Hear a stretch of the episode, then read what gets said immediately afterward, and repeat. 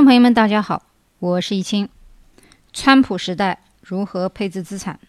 今天是我们要讨论的话题。其实，川普的时代有一个很大的变化，这个变化并不是政治上面的，而是经济大环境决定的决策性变化。战后，几乎美国历届总统遵循的世界领导权的原则，在川普这儿一文不值。这才是读者需要了解美国，并且读懂美国的第一步，也就是在川普时代。我们举一个例子，在举世瞩目的川金会上，特朗普在与金正恩握手的时候，对金正恩竖起大拇指的那一刻，惊呆了世界。而在前几天的 G7 峰会上，特朗普又与其他六国领导人还横眉冷对，那么谁是敌人，谁是朋友？实际上，这个时候我们发现，特朗普已经不像以前一些婆婆妈妈的那些传统总统一样，特别在意世界领导权，当这个世界警察，到处执行他的所谓的我们中国这边所认为的扩张主义或者是领导权主义。那么在 G7 峰会上，为何特朗普如此计较呢？简而言之，以前的美国对自己的定位仍然是世界老大。既然是老大嘛，你当然要让着其他国家了。所以在以前的时候，他的态度是比较和睦相处的，是和平相处的。那么现在，如果他不把自己作为全球的领导者，那他就不能够完全像以前一样放松、和平共处了。他一定会希望多争取一下对自己的利益。那以前的时候，作为领导者嘛，你肯定要多出钱、多出力了。简而言之，你不出钱，谁听你的话呀？那某个国家现在处于的一些政策，实际上也是一样的道理了。那么，在特朗普之前，美国每年对外都有大量的经济援助，也经常对那些偏离西方价值观过远的敌人予以打击。那么，美国又得到什么好处呢？实际上呢，美国付出了经济的成本，得到的是他对世界的领导力。以及包括金融霸权在内的红利，但是现在，特朗普其实并不在意这个领导权。作为一个商人出身的他，更不愿意为这个权利而维护，支付更多的成本。从这个角度而言，我是个人认为，特朗普比以前的历任总统更实际、更扎实，由于是做商人出身的，所以他知道怎样做这个国家之间的买卖。他开始对经济利益衡量美国的一些行为，重新定位美国的一家国家的政策。当，我们以前也讲过，美国不论是哪一任的国家首领、总统，延续都是两百年前美国智库所保留的一个国家的战略体体系。所有的总统，包括智库里面的人规定下来的很多条例，实际上总统都要服从的，不管你是谁啊，不管以前的克林顿还是奥巴马。但是我们发现，川普他有自己的出牌的方式。根据美国贸易代表办公室的一些数据表达呢，加拿大是美国第二贸易伙伴。二零一七年的时候，双边贸易额达到五千八百二十四亿美元，而美国对加拿大的贸易逆差仅有一百七十五亿美元，仅相当于双边货物贸易额的百分之三。所以。连加拿大这样的靠近美国，而且传统意义上讲是自己的老邻居，川普都不认账，何况其他 G7 国家呢？所以，特朗普的这个行为，也就是说跟 G7 的其他几个国家没有搞好那么和睦的关系，只是一个全球化时代终结的一个标志。大家要知道，特朗普在我眼里是一个非常务实的总统。如果为了一个世界领导权，他要花费太多的对外援助、扶贫、难民设置，包括对其他国家的资助，从军备到人员上、科技上输出、经济上输出、低息贷款、这些难民接纳等等，美国是承受不了的。不要说他曾经是这样一个金融霸权的红利国家，其他国家又有多大的体量可以承受这一切呢？实际上。特朗普的这个政策和他的想法，就是放弃整个所谓的全球领导权而求实务的这样一个决策，在我看来对美国是有利的。其次，降准负责是中国 GDP 增长的一个根基。我们突然从美国跳到中国，实际上讲的是一个中国 GDP 增长的原因，导致后期当企业还不起利息的时候。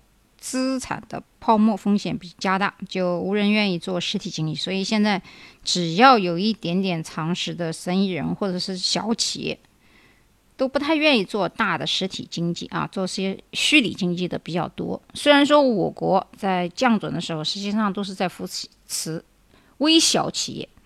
大家都记得，今年的四月十七号的时候，央行宣布，为引导金融机构加大对小微企业的支持力度，增加银行体系资金的稳定性，包括优化流动性结构。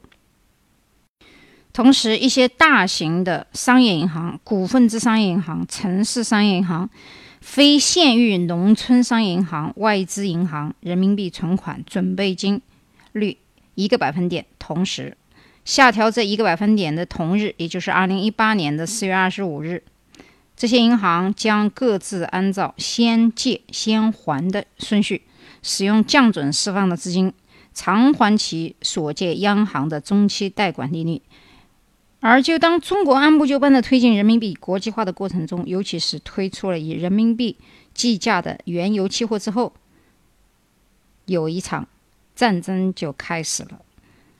由于现在是非常时期，我呢说这些话的时候呢就点到为止啊，听众朋友们自己去把前因后果想一下。我们从政治角度，从降准开始，到经济体制，到目前的某个决战啊，我们可以分析一下其中的一些内容。啊，我们刚才从国际谈到中国，这时候我们才从国际形势谈到国内形势。由于贫富差距巨大的时代，伴随着以房地产为支柱的经济撤离，人们会渐渐的麻木。由于房地产的不断的升高，很多时候人们是感觉不到一种负债感的，所以大大降低了负债的痛感。而当外资管会越来越严格的时期到来的时候，我们的资产将如何进行全球配置呢？其中。我们很多人已经知道的 CRS 全球征税又该如何规避？首先，我要提到的是，在目前全球已经有一百多个国家承诺实施 CRS 标准。中国首次交换的时间为二零一八年的九月，有六十五个国家已经签署了多边的协议和相互交换的协议。其中，OECD 官网更加更新了与中国交换信息的国家名单。而这些国家名单，我就不一一去阅读了，因为我在我的公众微信号上已经把这些国家列出来了，你可以去看一下。你可以搜一下 Mona World，就是我的微信公众号，看一下这篇文章。这篇文章下图有一个非常重要的图片，就是申根国和欧盟的差异。有很多人对欧盟和申根国的定义不完全。理解，我简单讲一下《申根公约》的这个成员国有啥意思。他们实际上就是讲取消相互之间的边境检查点，并协调对申根区之外的边境控制。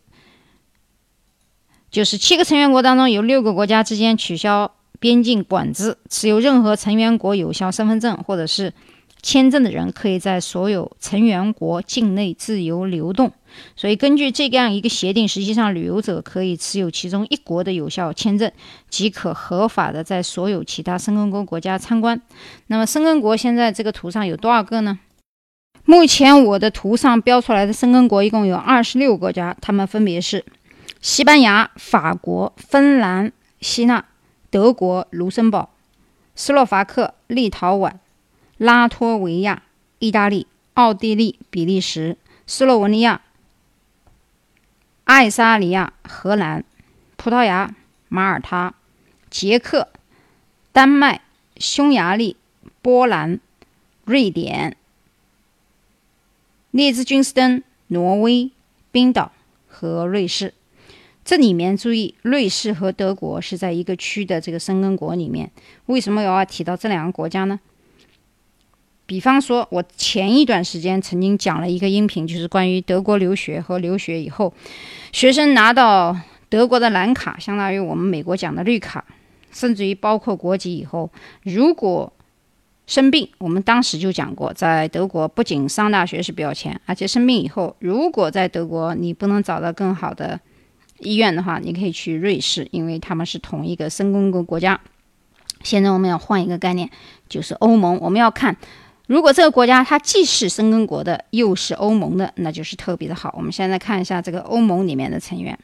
欧盟早期呢又叫欧洲经济政治共同体，它的总部呢设在比利时的首都布鲁塞尔是由欧洲共同体发展而来的。始创国是有六个，分别是德国、法国、意大利、荷兰、比利时和卢森堡。现在是二十八个国家。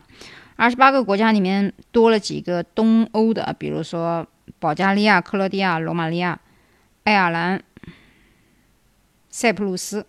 然后中间的几个刚才跟申根国一样的，我都已经说到了，像德国、西班牙、卢森堡、法国这些都可以，还有捷克、丹麦、匈牙利、波兰和瑞典。但是在欧盟里面，列支敦斯敦和挪威、冰岛和瑞士并不在欧盟里面。注意一下，就是申根国里面有这四个国家并不属于欧盟，但是。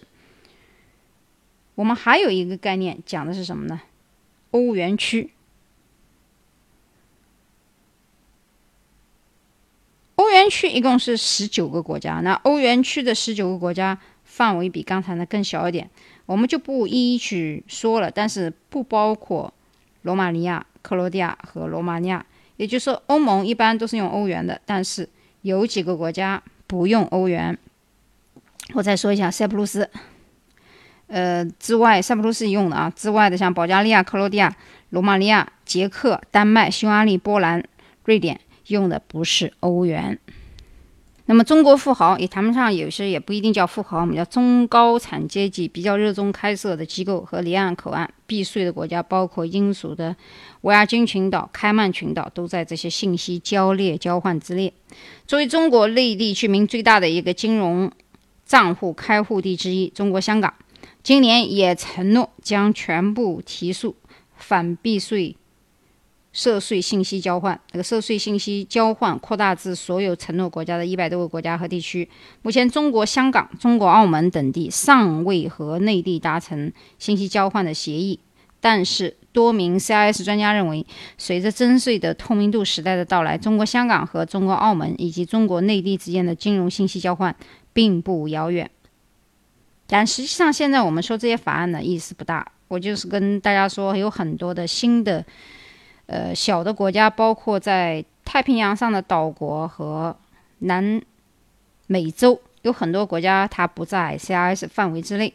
具体的信息呢，我会在一星期左右，也就是七月二十一日，在苏州的工业园区新银行进行一个。经济和将来不同的美元加息、人民币暴跌意味的是什么？包括中国家庭如何配置合适的海外资产，孩子在什么时候的年龄段出国最为合适？特殊时期留学生如何在美就业，包括留下来的问题，做一个演讲。有兴趣的朋友呢，可以去报名。席位呢还是比较紧张的。那么现在目前的情况。我们都知道，川普时代如何应对一个资产的配置，包括小孩子出国的选择，对我们来说是很重要的。好，今天的节目呢就到这里，我们下一期再见。越过山丘，遇见十九岁的我，戴着一双白手套，喝着我的喜酒。他问我幸福与否，是否永别了忧愁？为何婚礼上那么多人，没有一个当年的朋友？我说我曾经挽留，他们纷纷去人海漂流。那个你深爱的小妞，嫁了隔壁的王某。我问她幸福与否，她哭着点了。点头。后来遇见过那么多人，想对你说却张不开口。就让我随你去，让我随你去，回到二十岁狂奔的路口，做个形单影只的歌手。就让我随你去，让我随你去，逆着背影婆娑的人流。着那座荒芜的山丘挥挥衣袖，越过山丘，遇见六十岁的我，拄着一根白手杖，在在听鸟儿歌唱。我问他幸福与否，他笑着摆了摆手。在他身边围绕着一群当年流放归来的朋友。他说你不必挽留，爱是一个人的等候。等到房顶开出了花儿，这里就是天下。总有人幸福白头，总有人哭着分手。无论相遇还是不相遇，都是献给岁月的序曲。就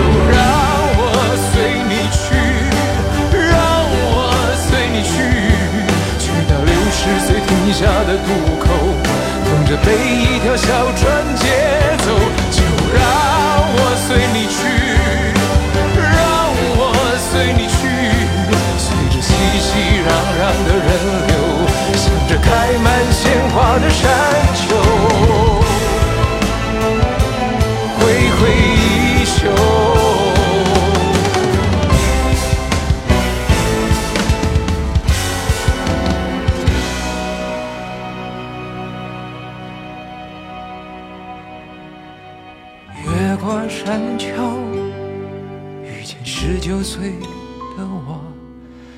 戴着一双白手套，喝着我的喜酒。他问我幸福与否，是否永别了忧愁？